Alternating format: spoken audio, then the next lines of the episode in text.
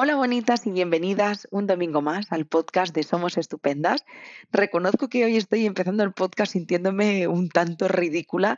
Muchas de vosotras nos escucháis más de lo que nos veis eh, en YouTube, pero hoy parezco una persona que, trabaja en, de teleoperadora o en, no, sé, en un, McDonald's, porque llevo como unos auriculares con un micro así, parezco yo que sé, como la Beyoncé, porque mi micro de confianza no, hoy no estaba disponible. Entonces, bueno, puede ser que me genere ahí como un poco de incomodidad, pero me, iré, me iré acostumbrando poco a poco. Y bueno, con todo este pequeño inciso, he de decir que hoy vamos a hablar de, un tema, lo, hablaba antes, antes de conectarnos, eh, lo hablábamos, ¿no? Mm, no solo súper, súper necesario, sino muy desconocido. Y, bueno, hoy estoy acompañada de Juana, ella es psicóloga dentro del equipo de Somos Estupendas y ya la conocéis porque hemos grabado algún podcast juntas. Eh, hola Juana, ¿cómo estás? Hola Yaisa, muy bien. Muy bien, encantada. Y con ganas de grabar este podcast. Con ganas, con ganas, un temazo. Antes de conectarnos, ¿verdad? Hemos estado ahí unos minutillos hablando, Juana y yo, y, justamente conectaba, o sea, compartías, ¿no, Juana? Que, parte un poco de, tu petición, de tu sugerencia de grabar este podcast, era que es algo que te estás encontrando eh, bastante en consulta y dices, ostras. Hmm. Sí, sí, muchísimo, aunque generalmente muchos de los problemas que surgen o que la gente viene a tratarse en terapia tienen un origen en la infancia o en, la autoestima, en, momentos generados en familia. Últimamente, eh, mira, tengo un montón de pacientes con problemas en la actualidad con sus familias. No, saber, no saben qué hacer, se sienten mal, mucha culpa, mucha tristeza, eh, sentimientos muy, muy duros de, sostener. Y, y, claro, es que damos por hecho de que la familia es una fuente de bienestar y que es donde mejor deberíamos estar, pero no siempre es así, no siempre es así. Eso es, y de hecho... Eh, bueno, yo imagino que, os imagináis, incluso también por el título del podcast de lo que vamos a hablar, ¿no? De, Vamos a hablar de cómo gestionar la toxicidad y luego vamos a hablar también de la toxicidad cogido con, pinzas y entre comillas, ¿no? Pero para que nos entendamos vamos a hablar de la, de la toxicidad en las familias. Y es justo lo que compartes, ¿no, Juana? Que veníamos hablando antes de conectarnos. Hemos nacido tanto con esa creencia de la familia es lo primero, la familia es lo más importante, la familia nunca te va a fallar, la familia nunca te va a hacer daño, que yo creo que em, permitimos ¿no? una serie de conductas muy dolorosas, muy violentas, muy tóxicas que, no deberíamos estar permitiendo, pero un poco desde esa creencia, pues al final es difícil poderlo distinguir. Y, yo creo que, lo he dicho al principio, pero una vez más me reitero, es muy importante hablar de esto porque se desconoce y porque yo creo que son muchas las personas, como bien has dicho, que están en una situación así. Entonces, bueno, ya que decimos, Juana, es que eso que nos han dicho de que la familia es lo primero, ¿no? ¿Cuánto de importante es la familia y de qué forma es importante? Claro, la familia es nuestro primer contacto con un grupo social. Somos seres sociales, somos seres que nos criamos y nos desarrollamos en, grupo, en sociedad. Mm, ha habido tribus, hay familias, luego hay grupos más grandes. Entonces, claro, llegamos al mundo siendo parte de una familia. Hay muchos tipos de familia, pero en todo caso somos parte de, de algo y es el primer eh, espacio de socialización, de enculturación. A través de la familia recibimos pues, la, las enseñanzas de, cómo funcionar en el mundo. A través de la familia se generan los, primeros vínculos que luego pues, determinan cómo nos vamos a vincular con el resto de, de la gente cuando salimos al mundo. A través de la familia eh, creamos como nuestros esquemas de lo que son las relaciones con los demás y de lo que somos nosotros mismos. En familia se construye la autoestima, se construye la identidad, para que luego, a medida que vamos saliendo al mundo, pues vayamos relacionándonos con los demás, pero es determinante. luego ya se pueden modificar cosas, obviamente, pero en un primer momento la familia determina eh, cómo nos vamos a relacionar con el mundo. Justo iba a decir, digo, bueno, pues ya con esa explicación entendemos que, que es muy determinante cómo nos vinculamos y qué tipo de familia tenemos. Eh, que muchas veces, antes decíamos, ¿no? Muchas veces llegamos a terapia, bueno, al menos a mí me pasó, Mm, y, muchas veces lo contaba a modo anecdótico, pero piensas, joder, una persona que, ha vivido una situación como la mía, ¿no? que, que, que vives un ASI y, llegas a terapia por, por estrés laboral. Pero bueno, lo más importante aquí era justamente lo que iba a compartir de cuando me acuerdo de la primera sesión que me decía, bueno, ¿y qué tal la familia? No, no, todo bien, ¿eh? ¿Y qué tal las amistades? No, no, todo bien. Que llegas y dices, no, no está todo bien. Pero a la que rascas un poco, dice, hombre, pues igual no estaba todo tan bien, ¿no? Em, vale, entonces, podemos entender, antes que me comentabas, que podemos ver como familias funcionales y disfuncionales. ¿Cómo explicaríamos esto? ¿Qué, diferencias hay entre este tipo de familias? Mira, hace poco estaba leyendo un artículo que no, tenía, no tiene nada que ver con salud mental, pero me, era sobre inicios famosos de libros, ¿no? Inicios así como muy, muy épicos de libros. Y, y justo me apunté el comienzo de Ana Karenina, de Tolstoy, porque dice, Todas las familias felices se parecen, pero cada familia infeliz lo es a su manera. Eh, claro, una familia funcional, una familia sana, una familia feliz, que no es perfecta para nada. O sea, no quiero que ahora todo el mundo piense que porque hay problemas en su familia ya es una familia tóxica o una familia disfuncional. Bueno, es una familia en la que todos los miembros se desarrollan eh, y crecen y ahí mm, se permite la individualización, donde hay un sentido de pertenencia, donde hay un sentido de que tengo un lugar seguro al cual volver, donde siento que se me apoya, donde siento que puedo expresarme libremente y que aunque haya diferencias son respetadas, a veces con mayor o, o menor dificultad, a veces con más conflicto, donde el conflicto y el estrés se gestionan de una manera constructiva. No, esto es una familia sana, donde hay problemas, donde hay conflictos, donde hay situaciones duras, pero donde todo el mundo gana, donde todo el mundo crece. Y sobre todo, sobre todo, es muy importante el concepto de un lugar seguro. Es un sitio donde yo me siento bien, donde yo puedo ser yo y donde, y donde estoy segura, donde estoy segura. Esto es una familia que diríamos funcional sana. ¿Y si habláramos de disfuncionales? Claro, dentro de lo que es una familia disfuncional hay, hay, muchísimas cosas, ¿no? Y, ¿no? y no tiene por qué darse todo. Pero, pero claro, si tú sientes que hay como banderas rojas, ¿no? Y, y muchas veces pasa eso en terapia, que la gente llega y le empiezas a preguntar por su familia, como tú contabas, y te dicen todo bien, todo bien, pero luego empiezan a hablar de que se sienten muy pequeñitas, de que se sienten cuestionadas todo el tiempo, se sienten juzgadas, se sienten criticadas, eh, tienen miedo de expresarse, tienen miedo de decir lo que les pasa. Eh, esto así como de una manera muy suave, ¿no? Porque claro, hay casos que es muy, donde ha habido maltrato, abusos, donde ha habido, donde ha habido mm, abuso de poder y, son cosas muy claras que, que son como incuestionables. Pero cuando se trata más de unas sensaciones de es que no le quiero contar esto a mi madre porque entonces me va a juzgar, me va a criticar.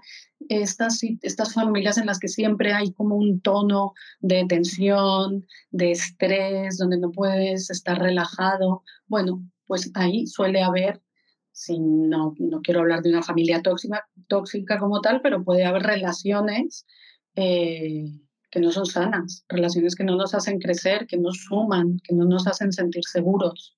Se ha hablado mucho de esto en las relaciones de pareja, ¿no? Ah, está ya todo escrito, todo, hay mil podcasts, mil... Y sin embargo, de, las relaciones familiares no tanto, porque sigue siendo muy idealizada la relación familiar. Es lo que tú decías al principio, venimos con unas creencias eh, que nos inculcan a fuego desde pequeños, porque venimos de una cultura también pues, católica, donde la familia, eh, y es verdad que la familia tiene esa importancia a la que hemos hablado antes, pero no todo vale porque nos unan unos lazos de sangre, ser, ser familia o tener un parentesco es compartir genes, no más. Lo demás no se puede dar por sentado. Entonces esto de es que nadie te va a querer como yo, nadie te va a querer como tu madre, nadie te conoce como tu madre, la familia, lo que pasa en la familia tiene que quedar en la familia, estas familias que lo gestionan todo como en secreto y que todo lo externo es, es, es el enemigo.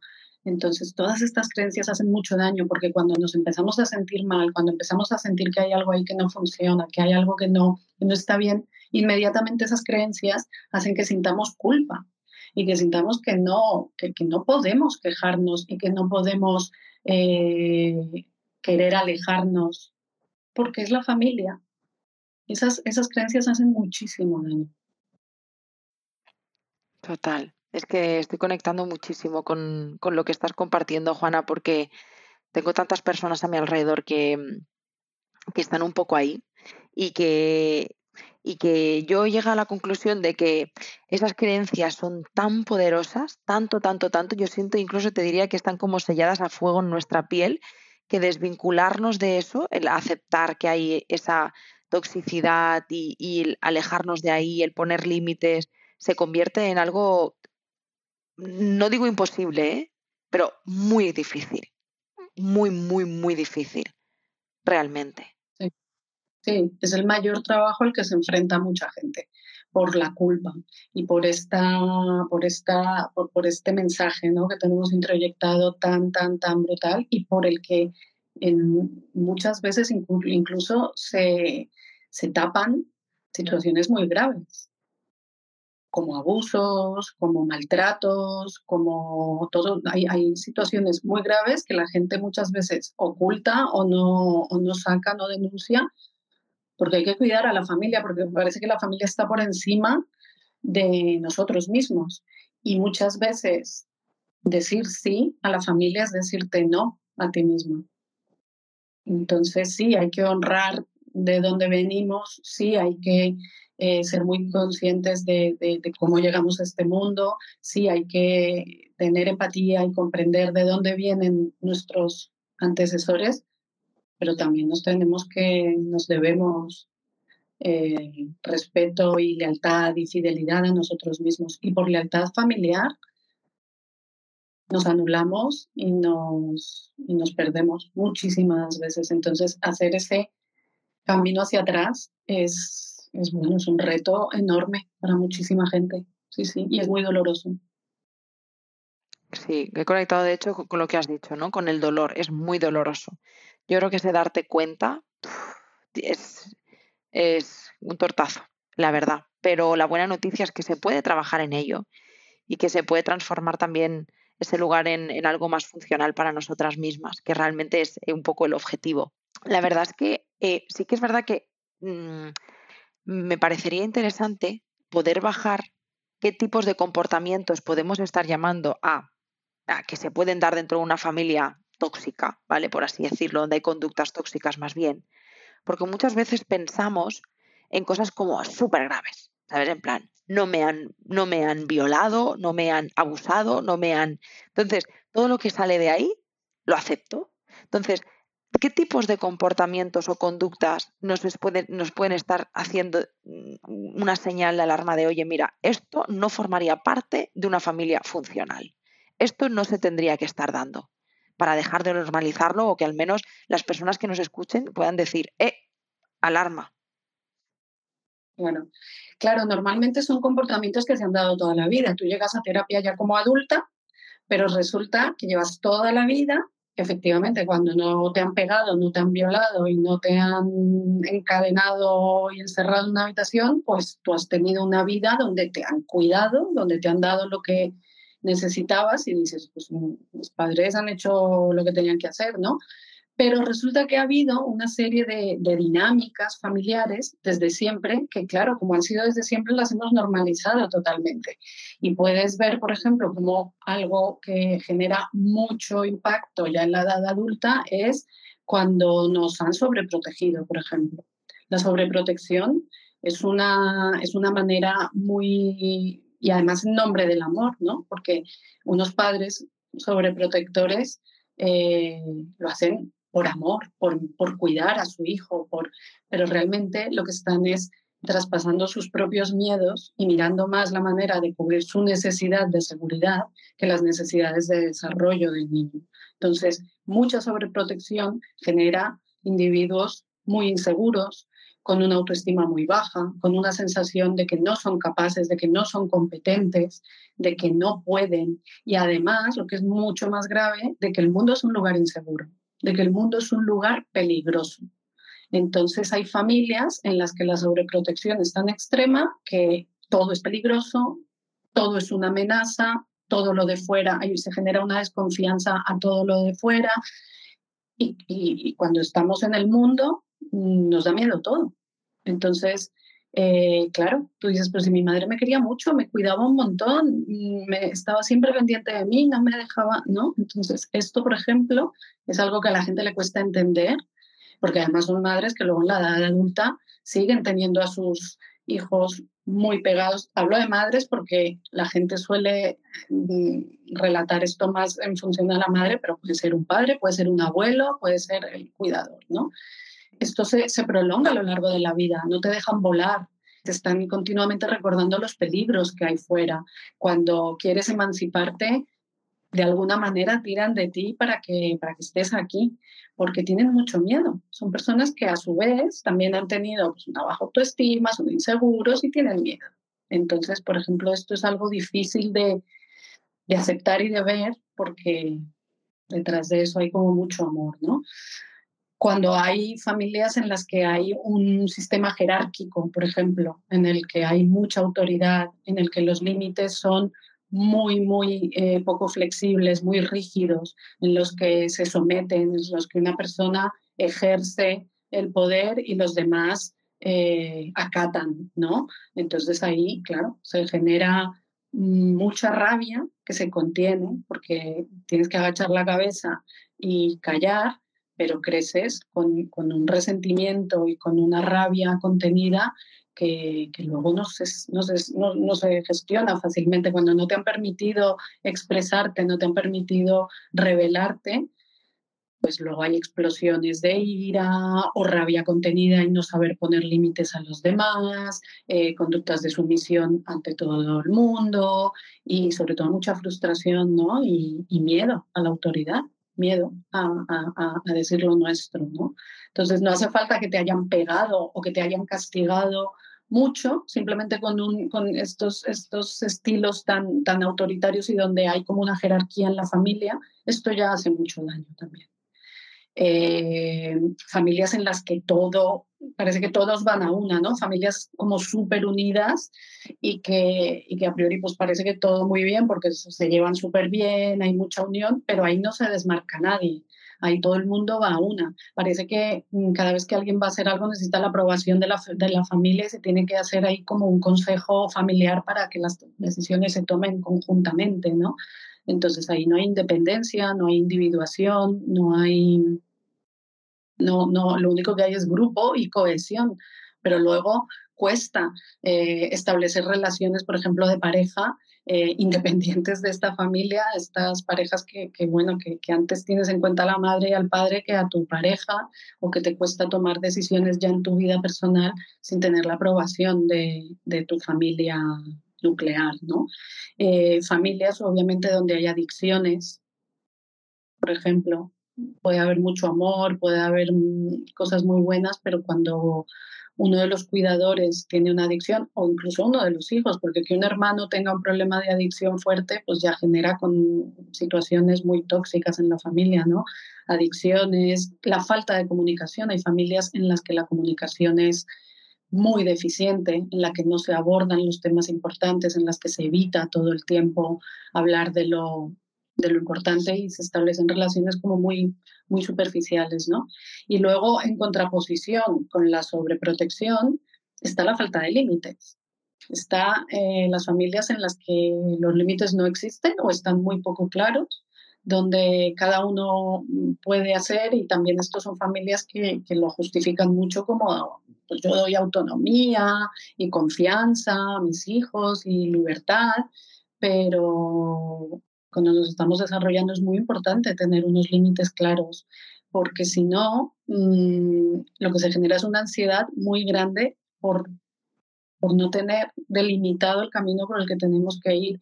Y también eh, son niños que crecen sintiéndose que son poco importantes porque no se han preocupado de ellos, porque no, no, no se han sentido pues, guiados. O, esto pasa mucho en la adolescencia, ¿no? Cuando de repente pues, se da demasiada libertad. Es difícil, es un equilibrio difícil de, mantener, pero también se ve muchísimo. Y ahí también es difícil de, de asumirlo, ¿no? Porque dices que no me hicieron nada malo, si me dejaban hacer lo que yo quería, si me permitían todo, confiaban en mí, pero es que no te pusieron límites, no hubo disciplina, no hubo, no hubo unas guías claras, ¿no? Entonces, eh, también ahí las personas se sienten como abandonadas y sienten que no, que, no, que no les importan a sus padres, que no les importan a sus familias. Y además a diferencia de la familia en la que todos van a una, pues aquí, claro, cada uno va a su aire, cada uno hace lo que quiere y parece que a los demás ni les importa.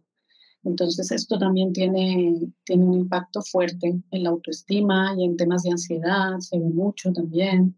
Eh, los roles invertidos, cuando los padres mm, no tienen la madurez suficiente o cuando hay algún problema en la familia y los hijos acaban asumiendo el papel de cuidadores de sus padres, porque yo que sé, en familias, pues por ejemplo en divorcios pasa muchas veces, o en familias en las que hay una enfermedad o, una, hay esto mm, genera mucho sufrimiento porque al final un niño lo que, o un adolescente o un joven lo que necesitas tener unos padres, no ser de repente él el responsable o sentir que tiene esa responsabilidad y no hace falta que te la den formalmente.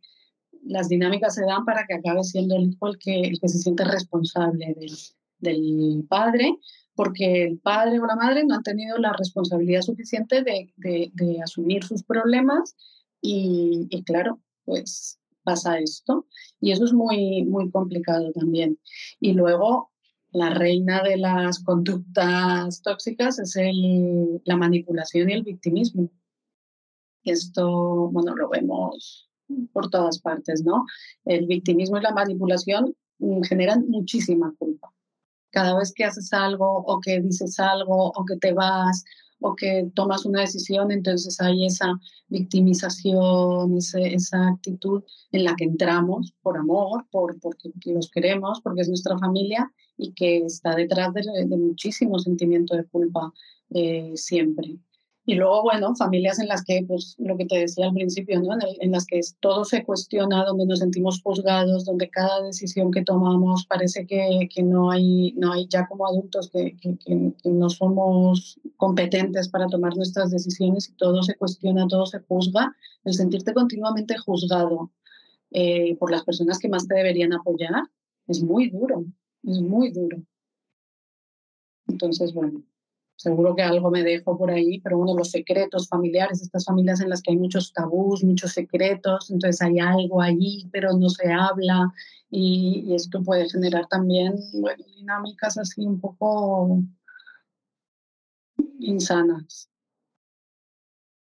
Mientras lo estás compartiendo, que yo creo que es justo lo que has dicho, ¿no? Pues puede ser que te dejen muchas cosas, pero desde luego que está súper completito, porque yo creo que cualquier persona que esté escuchando este podcast, yo creo que hay dos tipos de personas que están escuchando este podcast.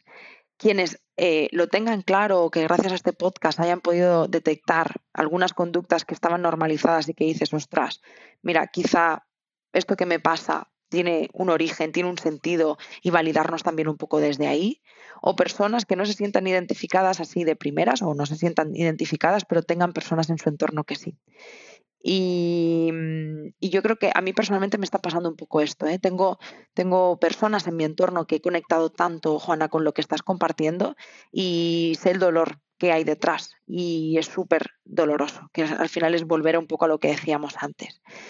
Bueno, y, y yo me pregunto, Juana, con este panorama que ya hemos visto que es mucho, pero mucho más común de lo que nos imaginamos, ¿cómo podemos eh, gestionarlo? O sea, ¿qué podemos hacer frente a estas relaciones tan mm, tóxicas, disfuncionales eh, a nivel familiar? Porque es que, joder, todo el rato se me viene el, es que ya hemos mezclado aquí, ya hemos dicho, ¿no? Lo importante de las creencias, bueno, el poder de las creencias, es que hay un mix aquí que, que, que tiene que ser complicadísimo. si es difícil, imagínate, si es difícil eh, gestionarlo en pareja o con amigos, con la familia mucho más, porque ahí hay unos vínculos y unos lazos que son mucho más difíciles de, bueno, y unas dinámicas que son mucho más difíciles de romper, es mucho más difícil enfrentarte y al final una pareja, un amigo, siempre está la opción de cortar completamente con eso, aunque cueste muchísimo, y con la familia es más difícil, aunque también hay casos y hay circunstancias en las que las personas deciden por su, por su salud cortar definitivamente, que yo creo que son los casos más extremos de abusos, maltratos, cosas así. Pero claro, mm, es muy difícil con tanta culpa y tanto sentimiento de mm, yo le debo, yo estas deudas, ¿no? De yo te di la vida, te lo he dado todo y parece como que esto también genera mucha mucha, mucha incomodidad a la hora de enfrentarse a esto. Entonces, bueno, lo primero es tomar conciencia, obviamente, eh, poder decirte a ti mismo, bueno, en mi familia pasa esto, y aceptarlo, aceptarlo, que es yo creo que el primer paso, como casi con todo en terapia, es darte cuenta, tomar conciencia, aceptar, ver qué, qué es lo que pasa, ver qué es lo que está haciéndote daño entender, pues mira, mi madre eh, es una controladora y, entonces yo casi que no puedo tomar decisiones sin tener en cuenta su opinión.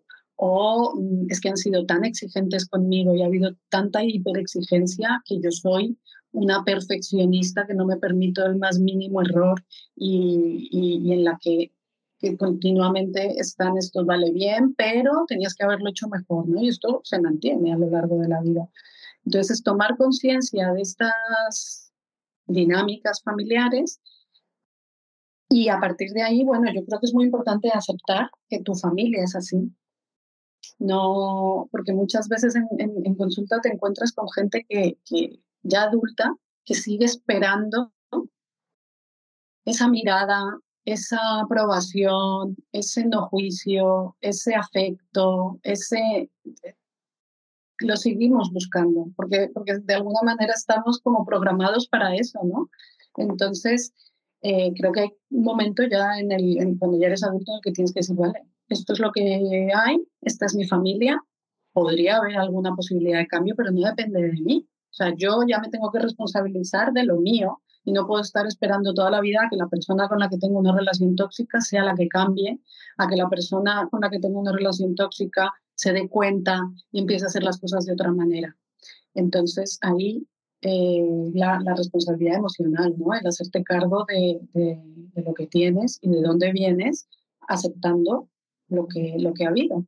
Y claro, necesitamos salvar el vínculo, porque esos, vínculos son muy importantes. Nos, tenemos que sentirnos que pertenecemos al quedarte fuera del clan, fuera del sistema, es algo muchas veces insostenible. Por eso la gente aguanta tanto y paga el precio tan alto por seguir estando ahí. ¿no? Hay familias que te expulsan si te enfrentas. Esto es muy duro, ¿eh?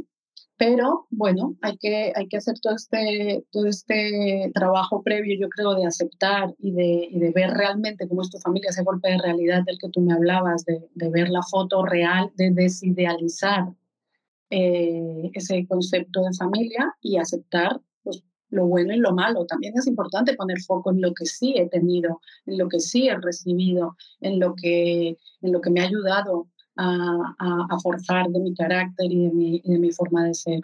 Y luego a partir de ahí, bueno, yo creo que es importante también entender de dónde vienen estas personas y estas conductas, porque posiblemente, en el caso de los padres, ellos también vienen de, de, familias en las que no han recibido lo que, lo que tenían que recibir. Y esto no justifica que puedan hacer contigo lo que quieran, pero cuando tú entiendes la historia familiar, cuando tú entiendes de dónde vienen, a lo mejor también puedes tener un poco de compasión y de comprensión para entender que tal vez no es algo contra ti, que no es por hacerte daño, que no ha sido, eh, bueno, que, han hecho lo que han podido, ¿no? Eso no quiere decir que tengas que aguantarlo, pero a lo mejor te alivia un poco el, el, poder entender y el poder desde la compasión a ti mismo y a ellos, pues empezar a poner límites, que es lo que hay que hacer, poner límites poner una distancia emocional.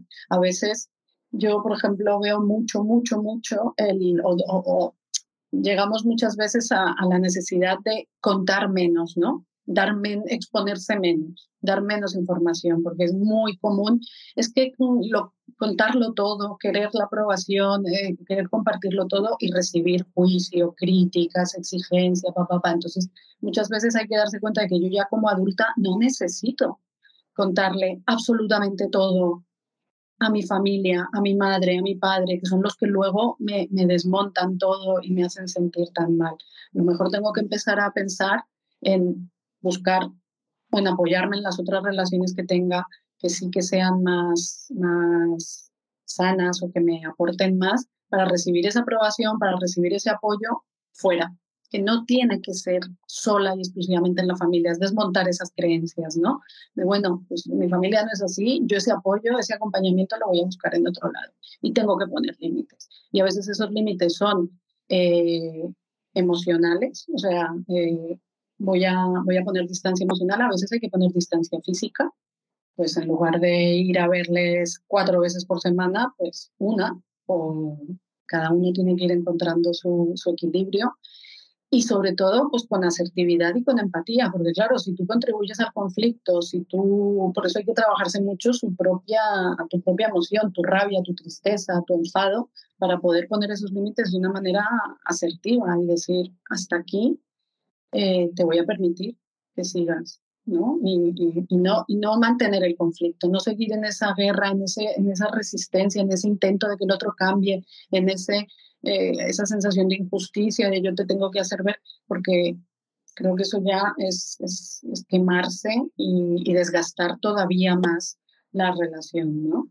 Entonces, bueno, mm, asertividad, empatía, límites, límites y más límites, protegerte y, bueno, en función del caso, claro, pues esos límites tienen que ser más o menos estrictos y aceptación, porque esto es lo que, lo que nos ha tocado vivir y lo que sí podemos es ya como adultos cambiar nuestra realidad actual y mejorarla. Y muchas veces a la hora de, de tener nosotros nuestra propia familia, pues cortar esos patrones y cortar esos, esas dinámicas y cortar con ese trauma transgeneracional que, que muchas veces viene de generaciones y generaciones, ¿no? que eso ya es bastante. Ojo, es muchísimo.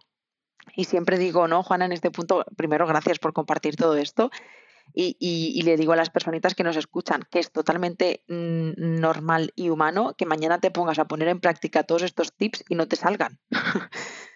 Porque en un podcast, siempre lo digo, en un podcast de 30, 40 minutos, tú lo escuchas y dices, ah, ¿qué era esto? Qué fácil. Pero no, esto es un proceso denso, muchas veces largo, pero que merece muchísimo la pena, por supuesto, pero que hay, un trabajo personal muy grande detrás de llegar a esa fase de aceptación, ese tomar conciencia, ese aceptar, ese no, necesitar que eso cambie, el eh, gestionar nuestras emociones, realmente ahí es, es, complejo y como hemos dicho al principio, la buena noticia es que se puede trabajar. Pero sí que conectado, Juana, de pronto yo creo que cualquier persona que esté en esa situación está en una situación de dolor pero he conectado mucho con aquellas personas, me viene de pronto a la mente un adolescente joven que viva con sus padres, que esté en una relación así y que por su situación laboral, imagínate a alguien que está estudiando, que sus padres están pagando la carrera porque no tiene medios económicos y tienes que estar en esa rueda de no puedo más, pero a la vez te tengo que aguantar porque siento que me tienes que poder pagar esto que yo no me puedo, o sea, fíjate, es, es muy duro. Es que es, muy duro, porque no puedes. Mm, yo me pongo en mi piel ahora con 30 años en otra posición y pues, pues digo, oye, mira, hasta aquí, estos son mis límites, tal, pero, pero no, cuando tienes 20 años, cuando dependes aún de esas personas, cuando tiene que ser muy difícil cuando ni siquiera puedes hacer terapia porque no te la puedes pagar. Yo tengo, yo tengo una paciente que, que, sus padres le pagan la terapia y se la pagan cuando les apetece y les parece. Entonces no hay una regularidad, no hay una, una continuidad y ahí claro, son personas que como adolescente, como persona tan joven, ya tomas conciencia de estas cosas, porque también es muy común que tú en esa etapa pues vives con ese sufrimiento porque en casa no te sientes bien, pero muchas veces tardamos ¿no? en, tomar algo de conciencia. Pues si tú ya tomas conciencia y tú ya te estás dando cuenta y eres, notas que hay algo, pues mm, Claro, es como hacer como unas medidas de urgencia de primeros auxilios hasta que puedas salir, ¿no? Hasta que puedas poner otra, otros límites o puedas mm, emanciparte o, y, eso pasa pues por, por, eso, por intentar evitar entrar en esas, en esas dinámicas conflictivas, no significa permitir, pero a veces hay que decir, mira, no me voy a meter en esto porque esto me va a generar todavía más dolor, como batallas que no vas a ganar y que no, en las familias muchas veces y con los adolescentes sean muchas luchas de poder, ¿no? Y muchas, y, claro, es un momento muy complicado porque en ese momento estás eh, intentando consolidar tu identidad y, y, hacerla valer.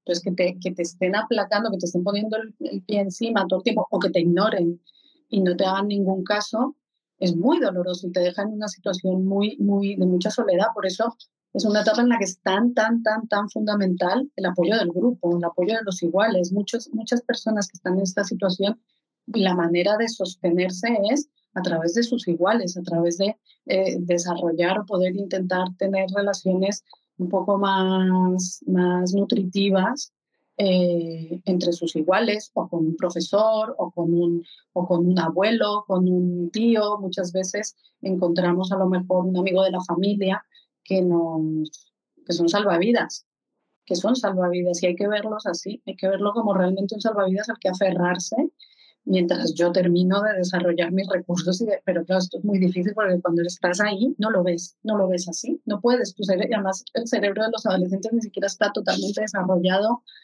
para entender y poder elaborar sus propios recursos. Entonces, eh, desde luego que es un grupo muy vulnerable, muy vulnerable, porque porque es eso, porque dependen totalmente y porque tampoco tienen capacidad total para, para poder tener esos límites y, cuidarse como lo puede hacer ya un adulto. ¿no?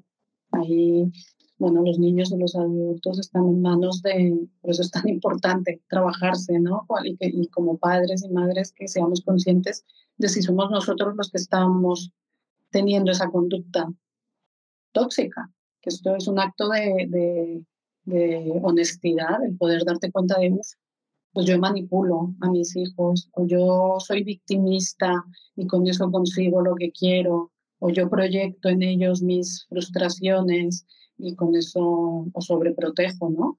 También ahí es importante ser humilde y tomar conciencia de cuando soy yo la persona que está generando esa toxicidad. Y ahí pienso, ojalá fueran más a terapia. muchas, muchas veces lo he pensado, Juana, pero es que es inevitable que lo piense. Pienso, siempre en la terapia y en las relaciones familiares, siempre pienso como lo de que viene antes el huevo o la gallina, ¿no? ¿Quiénes debemos ir a terapia, los hijos o los padres? es que es una pregunta muy interesante. Porque sí, yo creo que nosotras como, como hijas, ¿no? Tenemos que hacernos cargo de una parte eh, pero creo que también como madres y como padres tenemos que poder hacernos cargo de otras, ¿sabes? Y, veo, y veo, veo mucha responsabilidad en los jóvenes, y a veces que dicen, son la generación perdida, no sé qué. Mira, yo te digo una cosa, y tú, Juana, lo debes ver, las pacientes que llegan somos estupendas, hay de todas las edades, pero vienen chicas muy jóvenes, con muchas ganas de, de trabajar, muy concienciadas, ¿verdad? Y me falta ver a mujeres y hombres de 60 para arriba, No es actual, no, no, una persona ya de esa edad es muy difícil que, que, quiera ponerse a hacer esto. Y lo que tú dices es verdad, gente muy joven, que yo también lo pienso mucho, además como la mayoría de nuestras pacientes son mujeres, yo pienso mucho en, bueno, esta gente cómo va a llegar a sus maternidades, ¿no? Qué trabajadas y qué conscientes de, de, muchas cosas, que eso no las va a convertir en madres perfectas, aunque nos hayamos trabajado, les pasaremos a nuestros hijos cosas y todos tendremos nuestras historias, pero es verdad que, si tú creas lo que hablamos al principio, un, un, entorno seguro, donde haya respeto, donde haya horizontalidad, donde haya límites claros y donde los roles estén ordenados, podrá haber muchos problemas, la vida te trae enfermedades, problemas económicos, traumas, pero, pero hay una base segura. Y, y eso es lo importante. Eso es lo importante. bueno, parece muy simple, pero no es tan fácil. Es verdad, yo, yo pienso lo mismo, ¿eh? cuando veo a esas, a esas jóvenes, las que en su día decidan ser madres, pienso, serán otras maternidades. Eso, vamos, estoy segurísima. Jo, Juana, quiero darte las gracias eh, por todo lo que has compartido. Antes lo he dicho al inicio del podcast, pero creo que ahora lo digo aún con más ganas y con más convencimiento. Este podcast era necesario. Yo creo que era necesario ya por el simple hecho de que solo con que haya una persona que está pasando una situación de conflicto, de mucho dolor y de mucha soledad, que haya escuchado este podcast y que haya sido como una telina de luz que aparece para decirte, oye, existen otros caminos, me alegra, me alegra de corazón porque, porque ni, ni me puedo imaginar lo doloroso que debe ser vivir una situación así. Así que gracias por todo lo que has compartido y sobre todo por hacerlo tan claro y tan fácil, porque de verdad que ha sido maravilloso. Así que gracias. Sí, gracias a ti, Yaisa, y a todas. Pues bueno, a vosotras quiero daros las gracias una semana más por estar aquí. Quiero felicitaros por dedicar este espacio a cuidaros y me gustaría también daros un abrazo ¿no? desde la distancia a quienes habéis podido escuchar este podcast y, os habéis sentido reflejadas porque, como he dicho, ni me imagino el dolor tan grande que, debe significar. Así que que sepáis que este es vuestro espacio seguro, es vuestra casa y que si consideráis que podemos ayudaros en algo de alguna manera, aquí estamos, todo el equipo. Y nada más, que os mando un abrazo muy, muy fuerte y nos vemos y nos escuchamos la semana que viene. Gracias.